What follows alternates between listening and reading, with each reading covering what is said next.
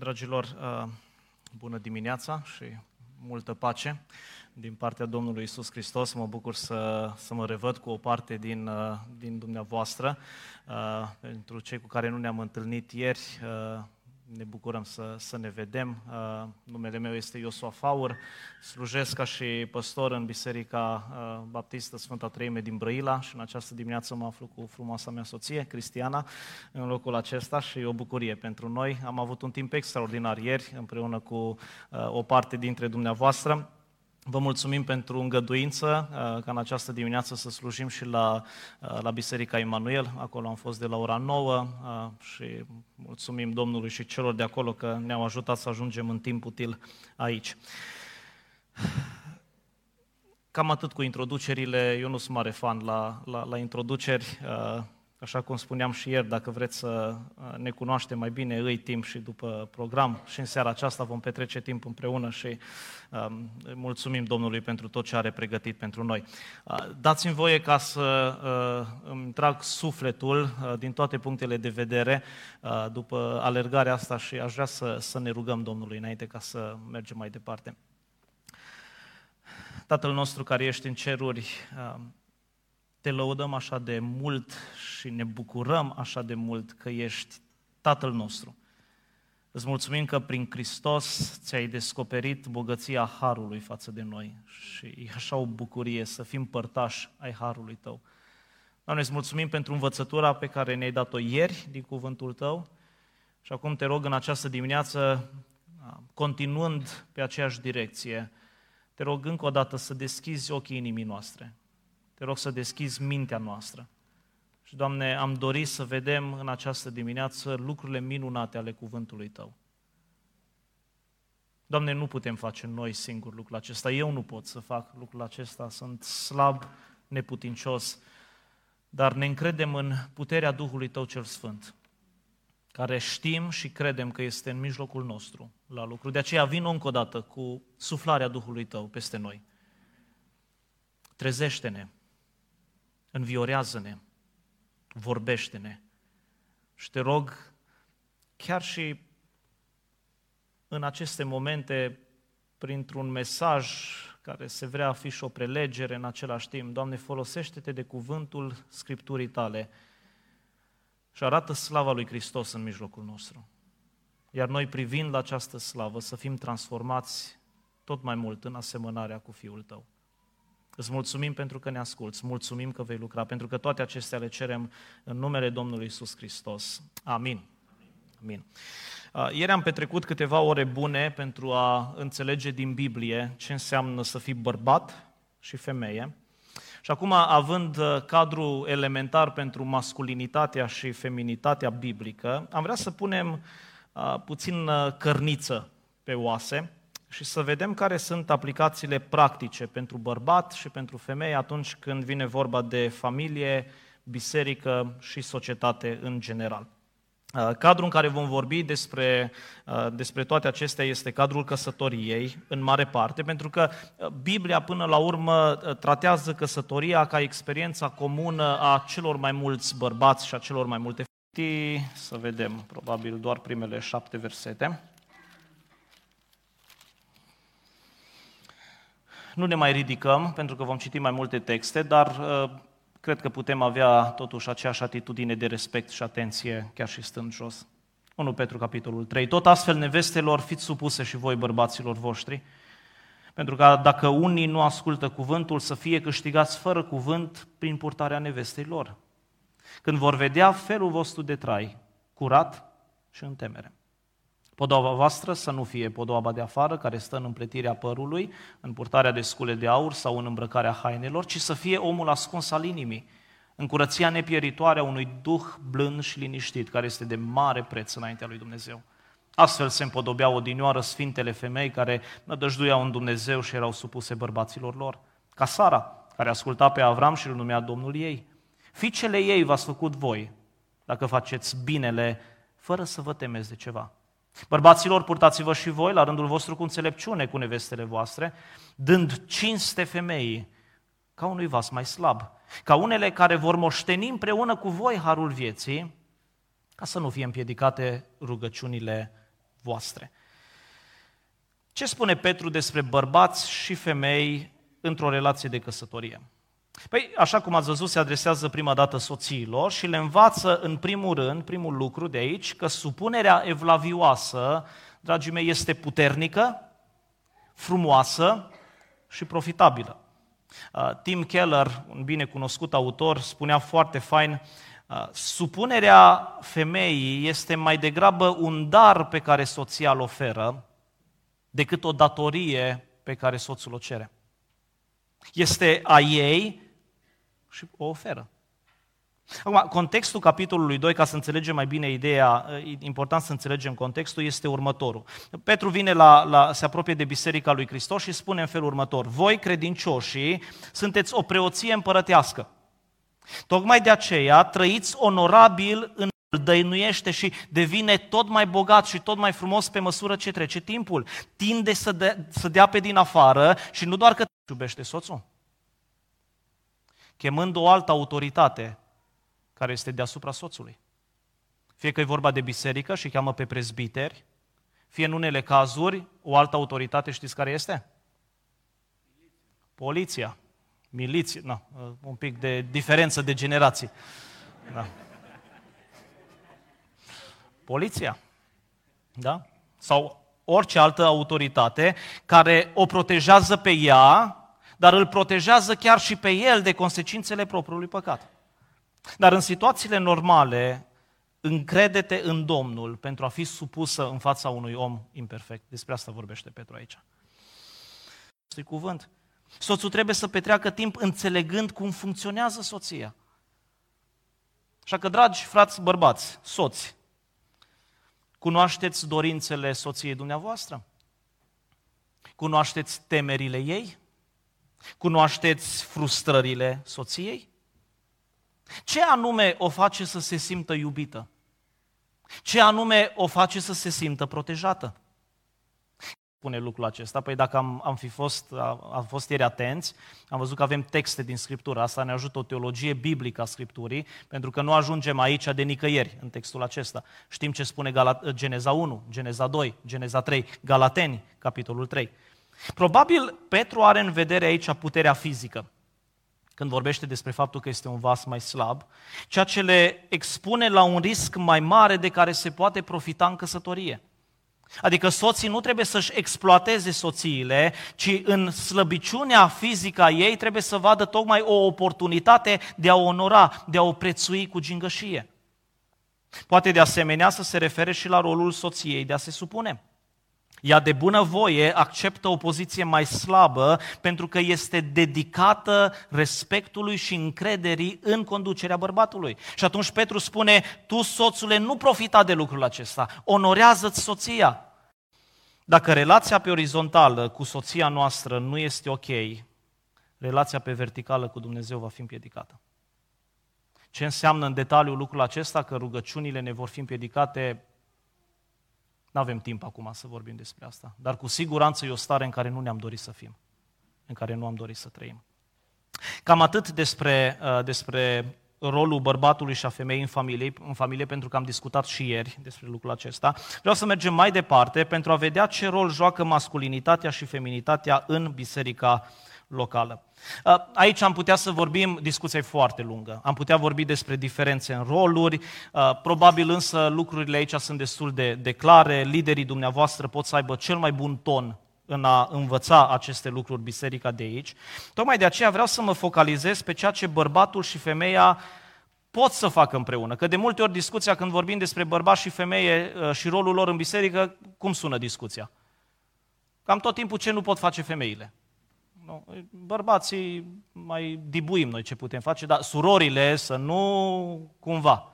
Da? Și aici merge mult discuția. Aș vrea să schimbăm puțin macazul și să vedem ce pot face și bărbatul și femeia împreună, păstrându-și totuși predispozițiile și caracteristicile.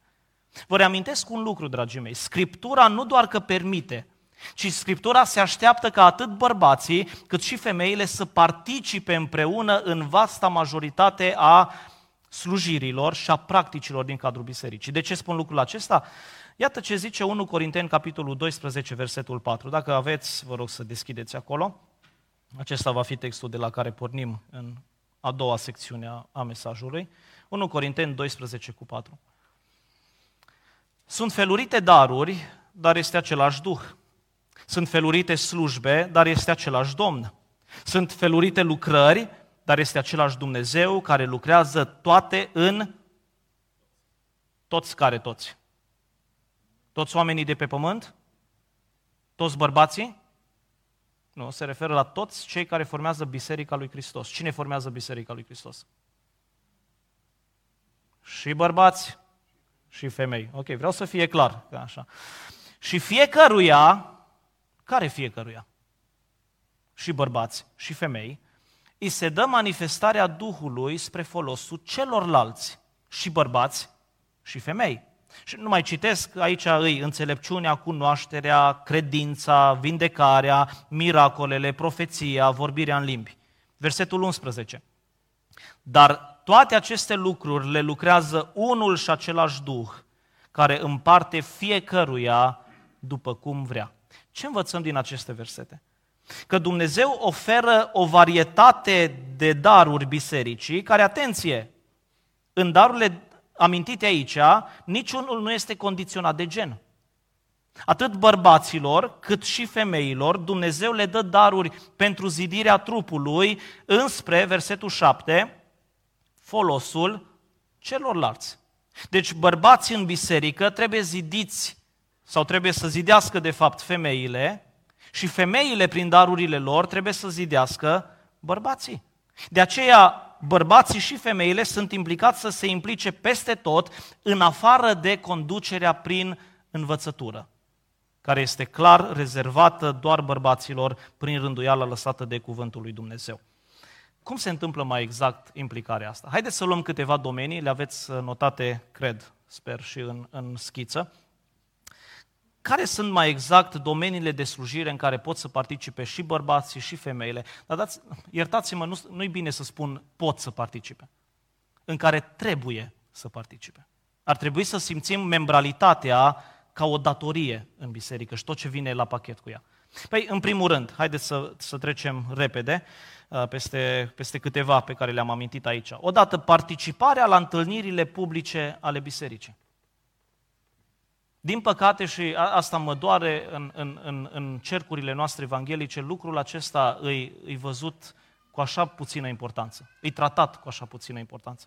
Noastră știți că cel mai important moment al vieții de biserică nu sunt grupele de casă, deși sunt importante.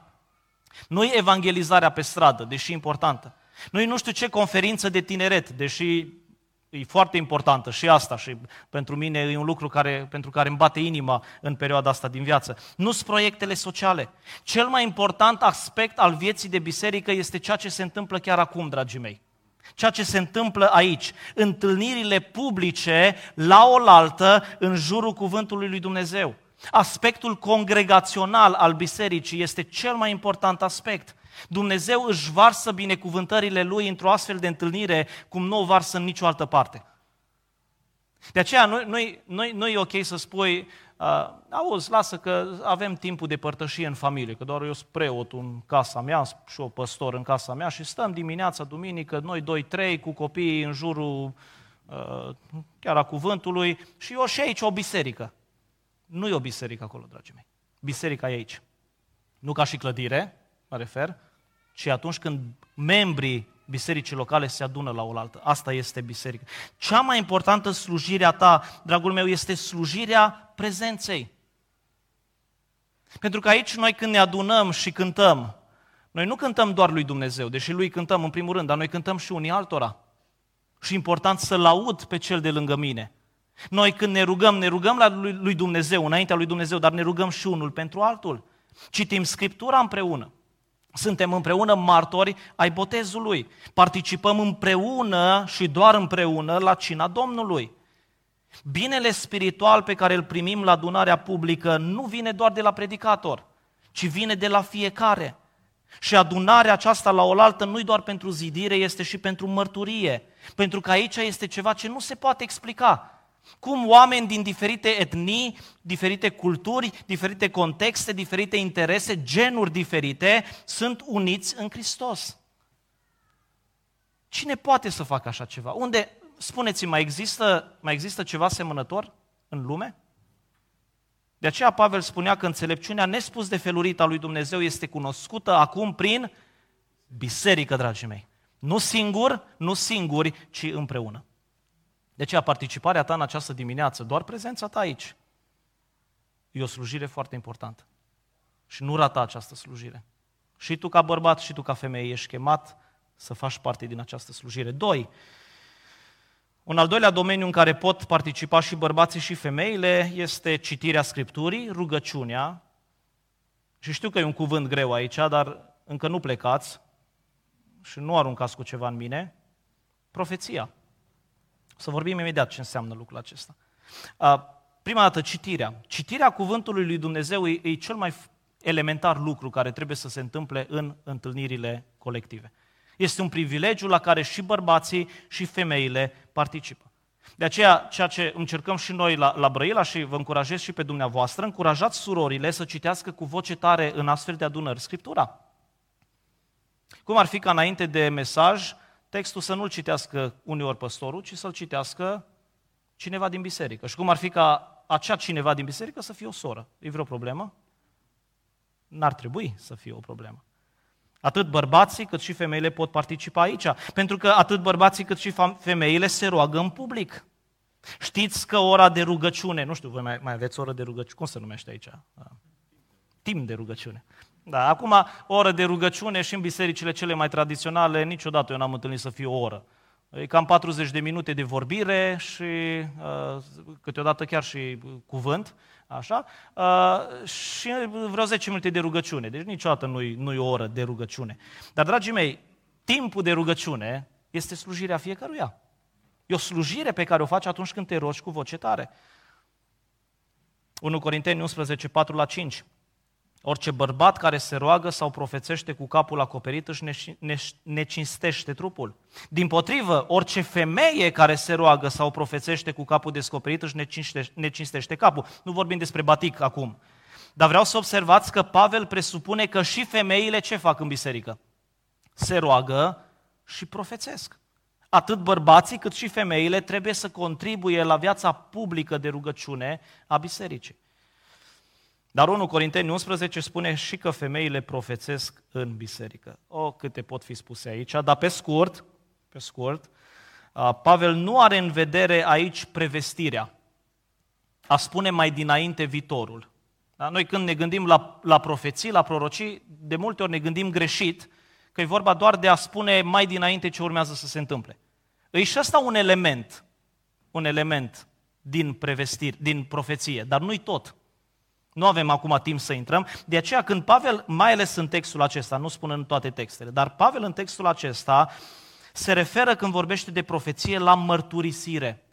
Adică la un discurs fără pretenții de inspirație divină, care ne reamintește pur și simplu adevărurile biblice. Dar de unde știi tu asta, Iosua? Spui asta că ești baptist.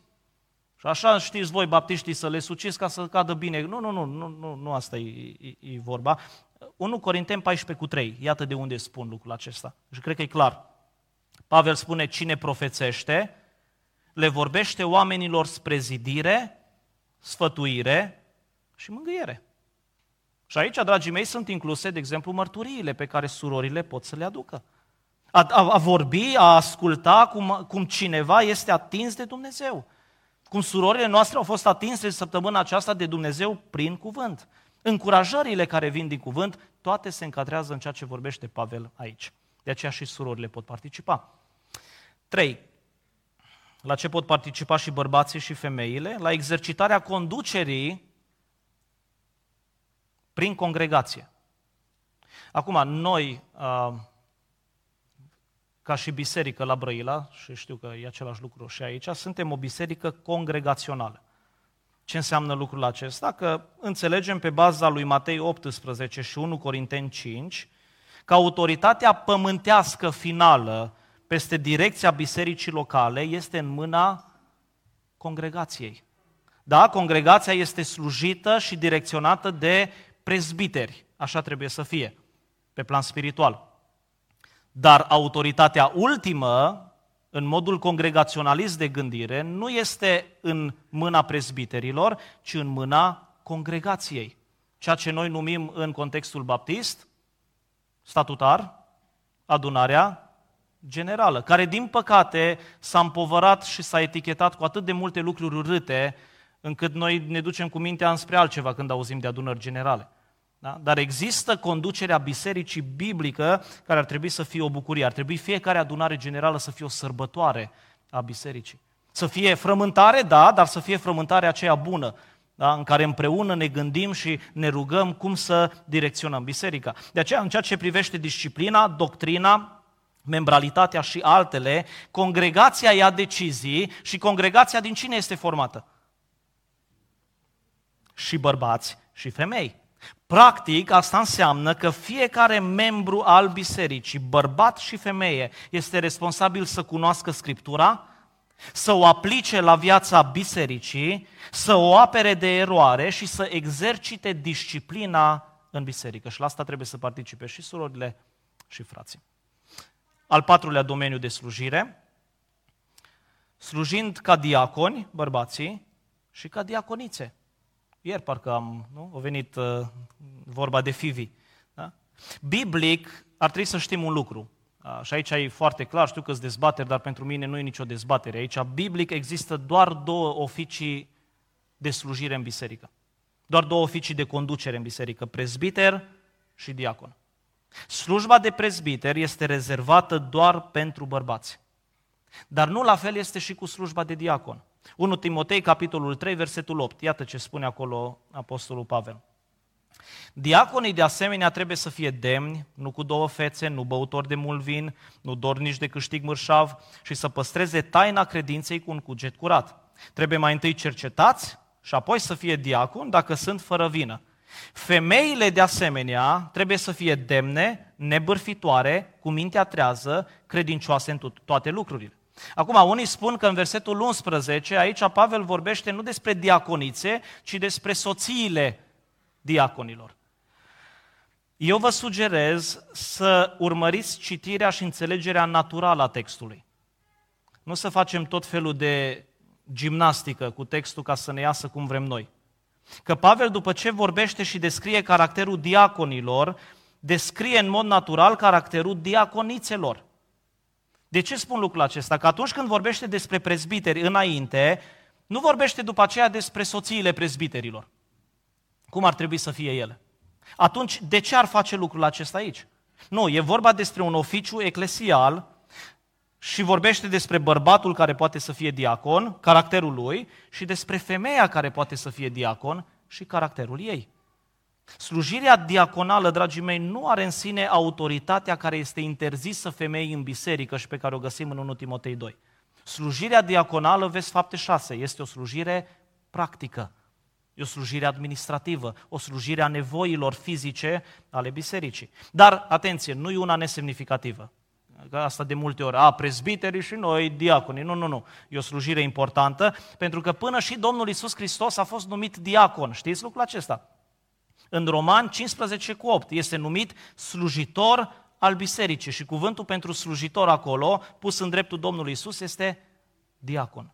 Diacon al bisericii. Și că mă rog ca în biserica voastră Domnul să ridice diaconi evlavioși, amin?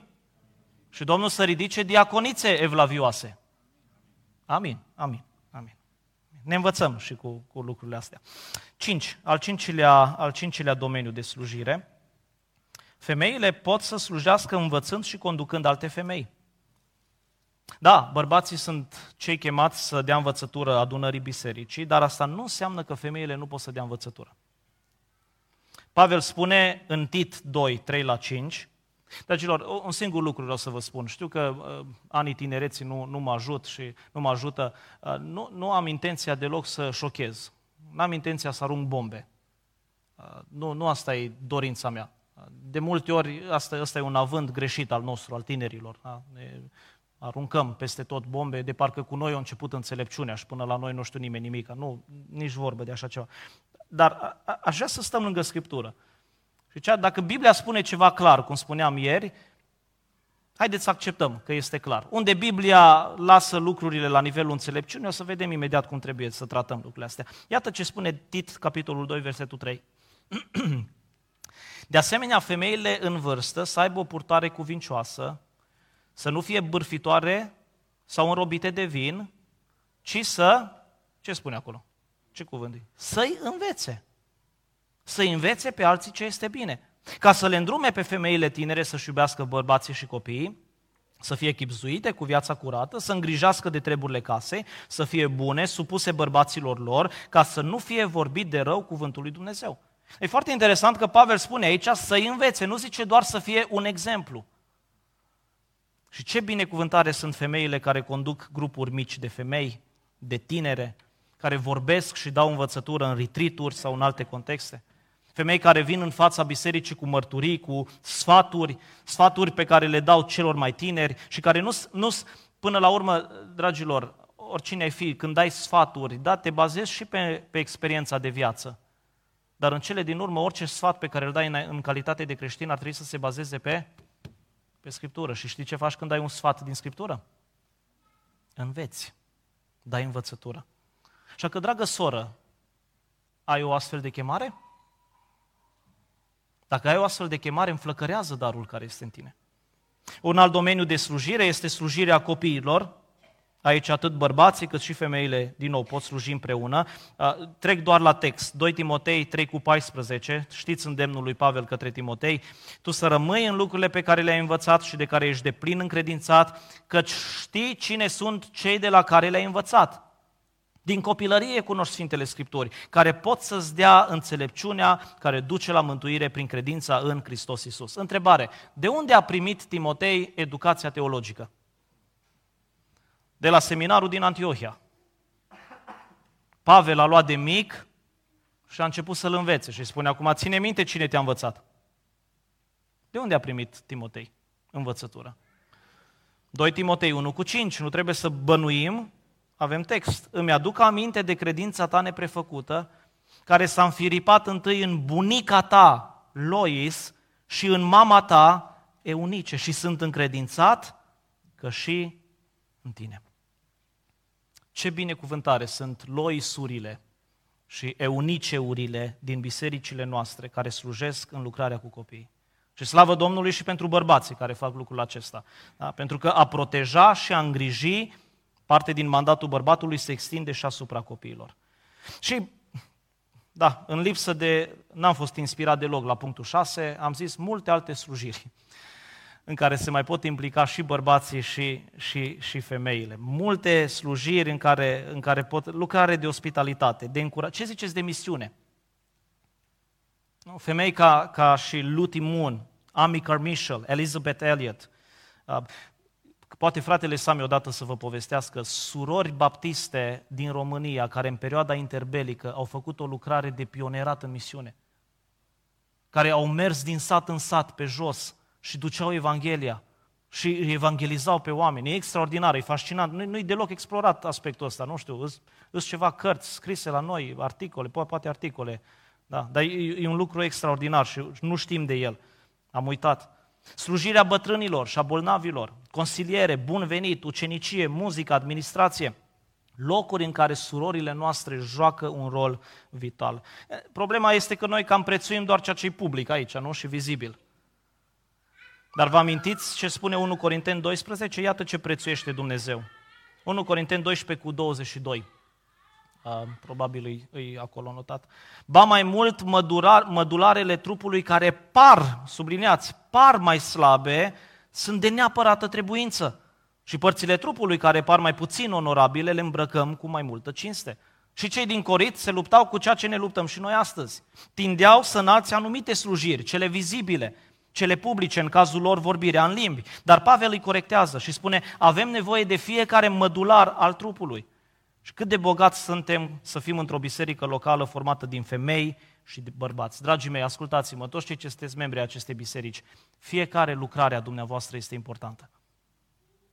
Fiecare lucrare pe care o faceți, fiecare dintre dumneavoastră și în care vă puteți implica este importantă. Și pentru cei care vă implicați, vă mulțumim pentru lucrul acesta. Domnul să vă binecuvinteze, Domnul să vă întărească și Domnul să vă ajute să perseverați până la capăt în lucrarea asta. O ultimă întrebare în această dimineață.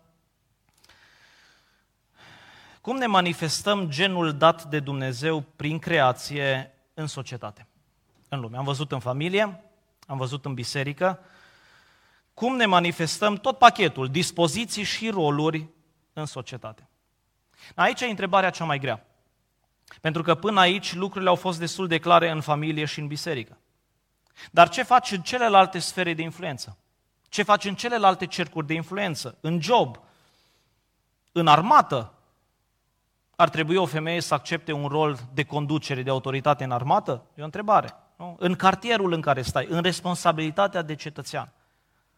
Acum, întrebarea asta este intrigantă pentru că Biblia, așa cum am spus, nu ne dă instrucțiuni specifice, clare, legate de rolurile genului în aceste contexte. Și atunci ce facem?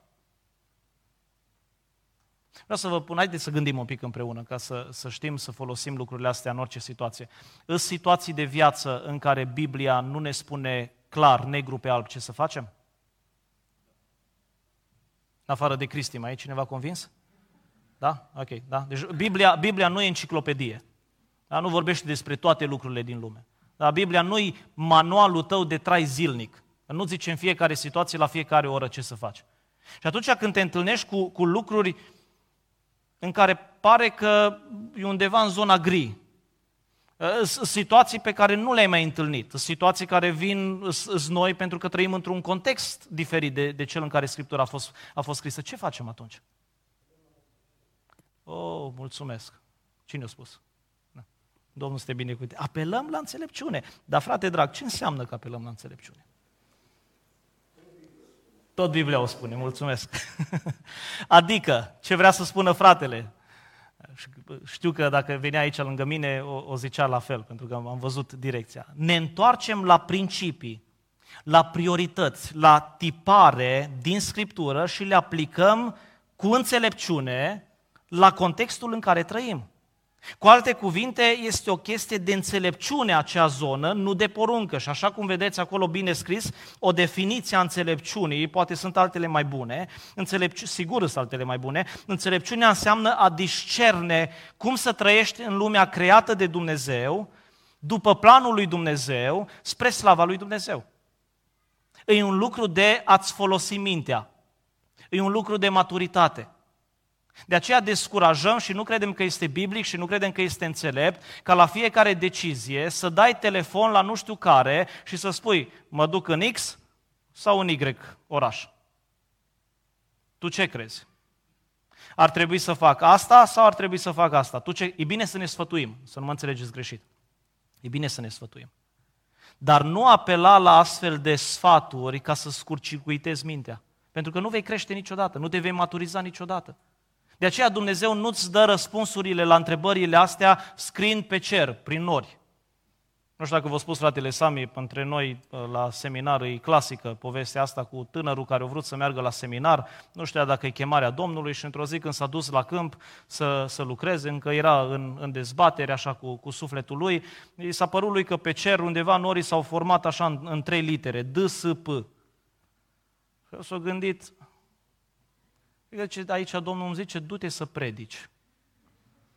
Și s-a dus la seminar, la admitere sau nu știu în ce perioadă o fi fost asta, când s-a întâlnit cu frații, ei l-au observat, au văzut așa, uh, citind foarte bine pe tinerii uh, aspiranți la, la școală, l-au citit cam, cam în ce direcție merge, unde e darurile și după o vreme zice, da, auzi, până la urmă, tu cum de te-ai hotărât să, cum ai simțit chemarea să, să vii aici? Și el povestește, eram la câmp și Nori și DSP și DSP, nu DSP. Așa, DSP. Uh, și vremurile.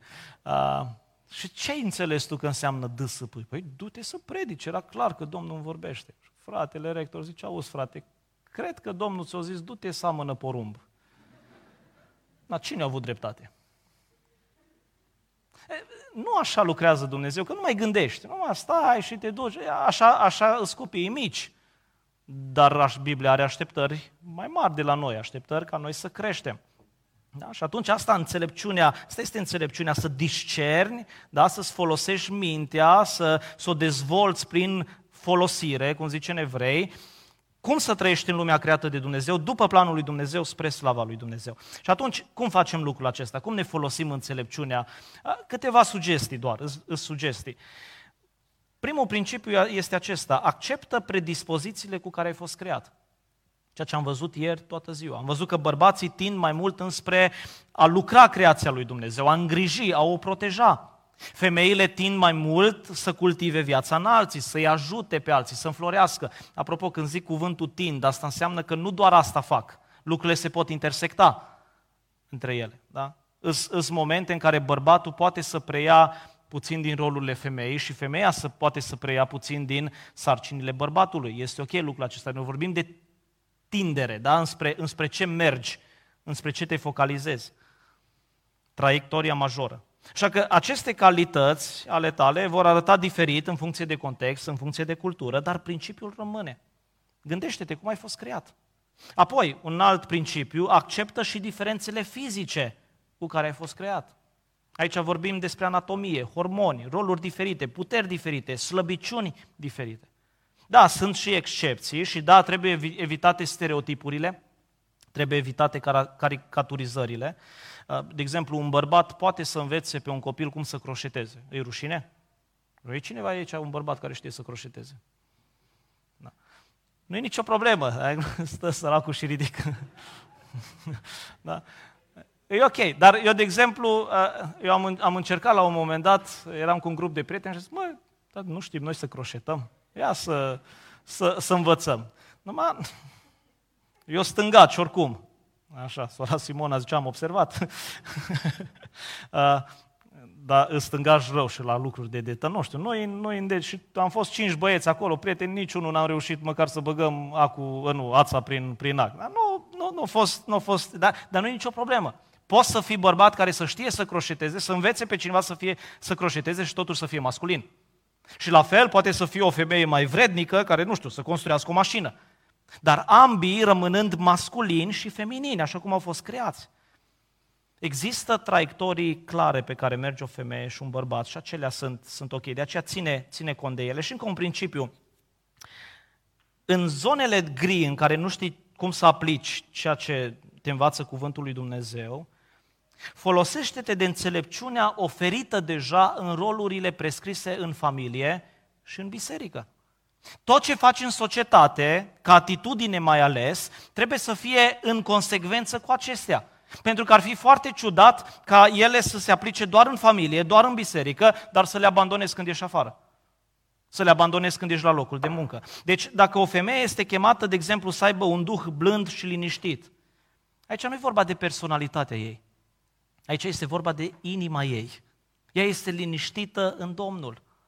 De aceea, dragi surori în Hristos, înțelepciunea te învață să găsești oriunde ești, în orice context ești, chiar dacă ești într-un context, poate în societate de autoritate, având chiar bărbați peste care, sau pe care îi conduci, da?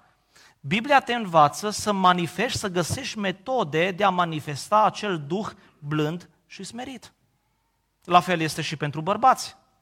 Nu înseamnă că dacă, pentru cei necăsătoriți sau dacă nu ai copii, de exemplu, tu nu trebuie să trăiești iubind cu jerfă și având grijă de ceilalți.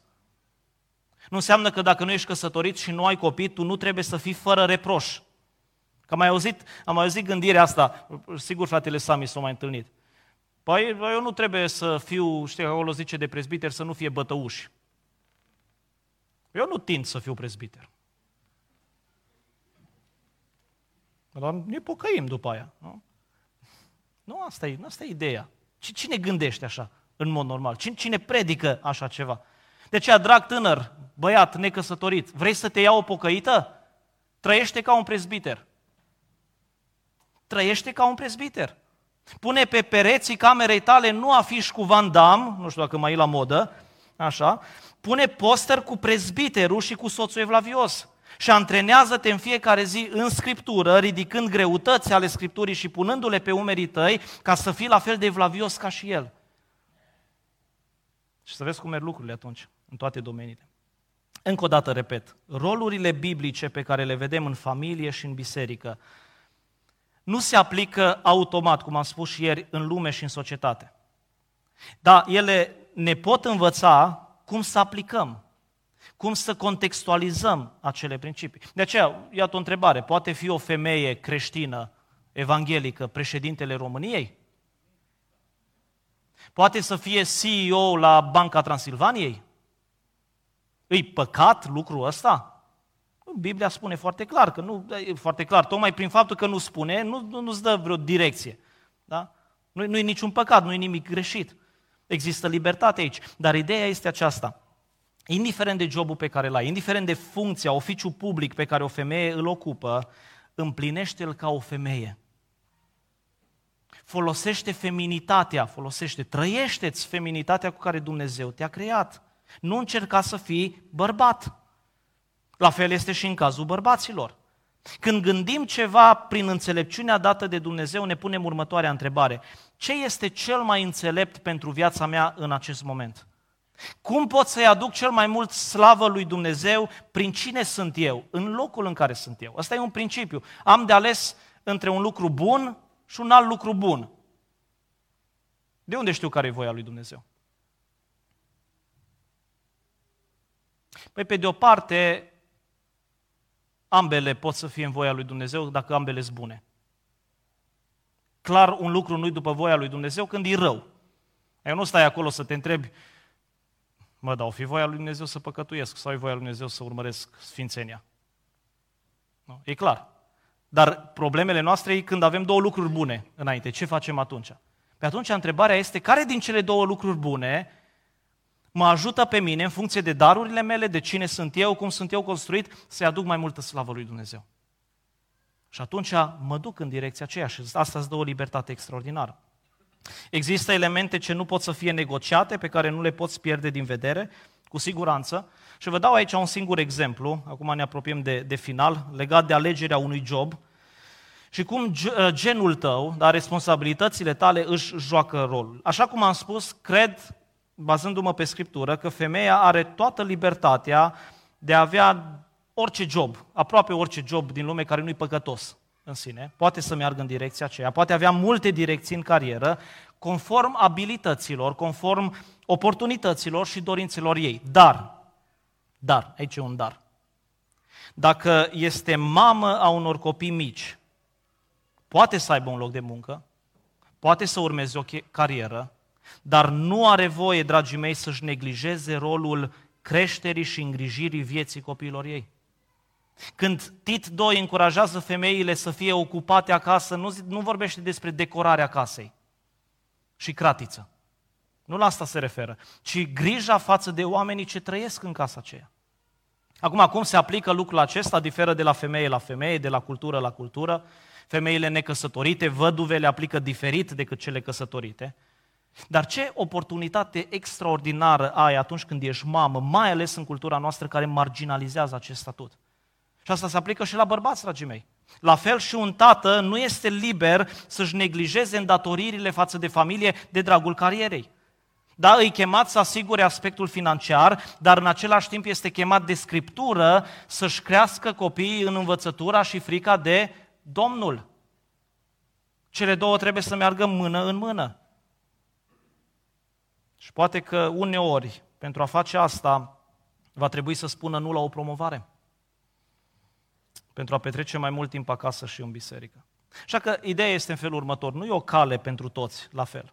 Unii, de exemplu, veți primi mult mai multe șanse să alegeți când vine vorba de job și de carieră, alții nu. Ce faci atunci? Cauți înțelepciune. Ai nevoie de înțelepciune. Te sfătuiești cu alții, faci sacrificii. Vorbești și cu cei care nu văd lucrurile la fel ca tine. Vorbești cu cei care nu sunt de acord cu tine, caută și alte voci. Încearcă să identifici unghiurile moarte pe care tu nu le vezi.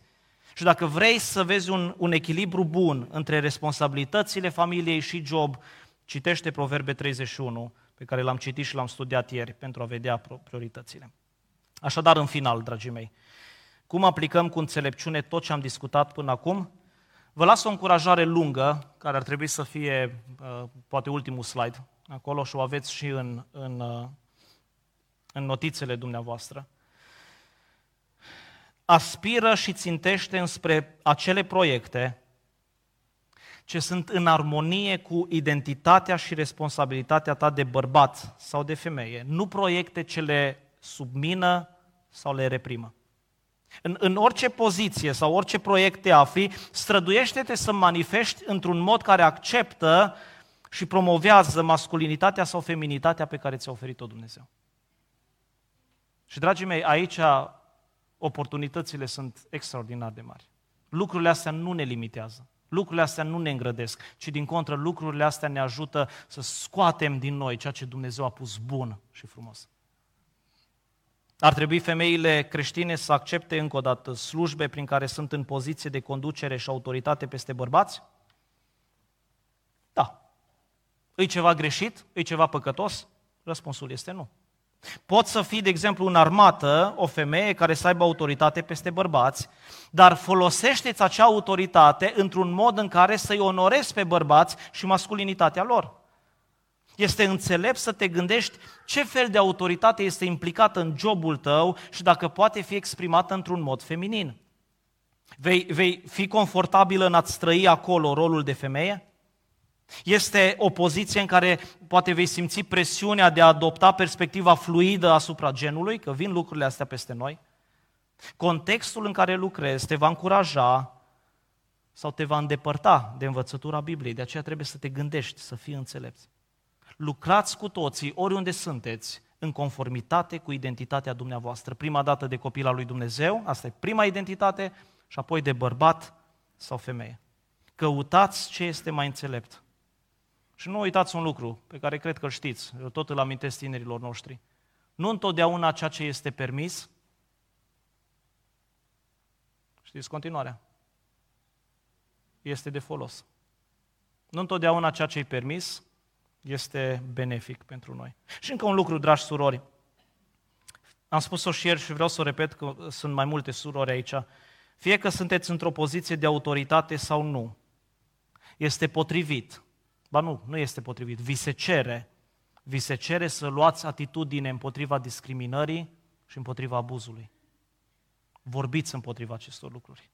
Nu le înghițiți. Nu tăceți din gură.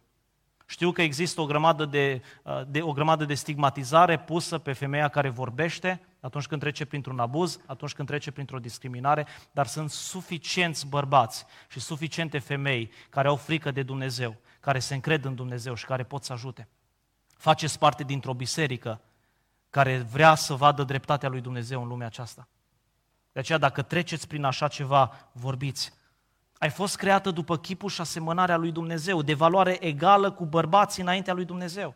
De aceea când vine vorba de salariu, de a nu fi luată în considerare vocea sau opinia, îți poți apăra drepturile tale și ale celorlalte femei, fiind sigură de valoarea ta înaintea lui Dumnezeu și încrezându-te într-un Dumnezeu al justiției.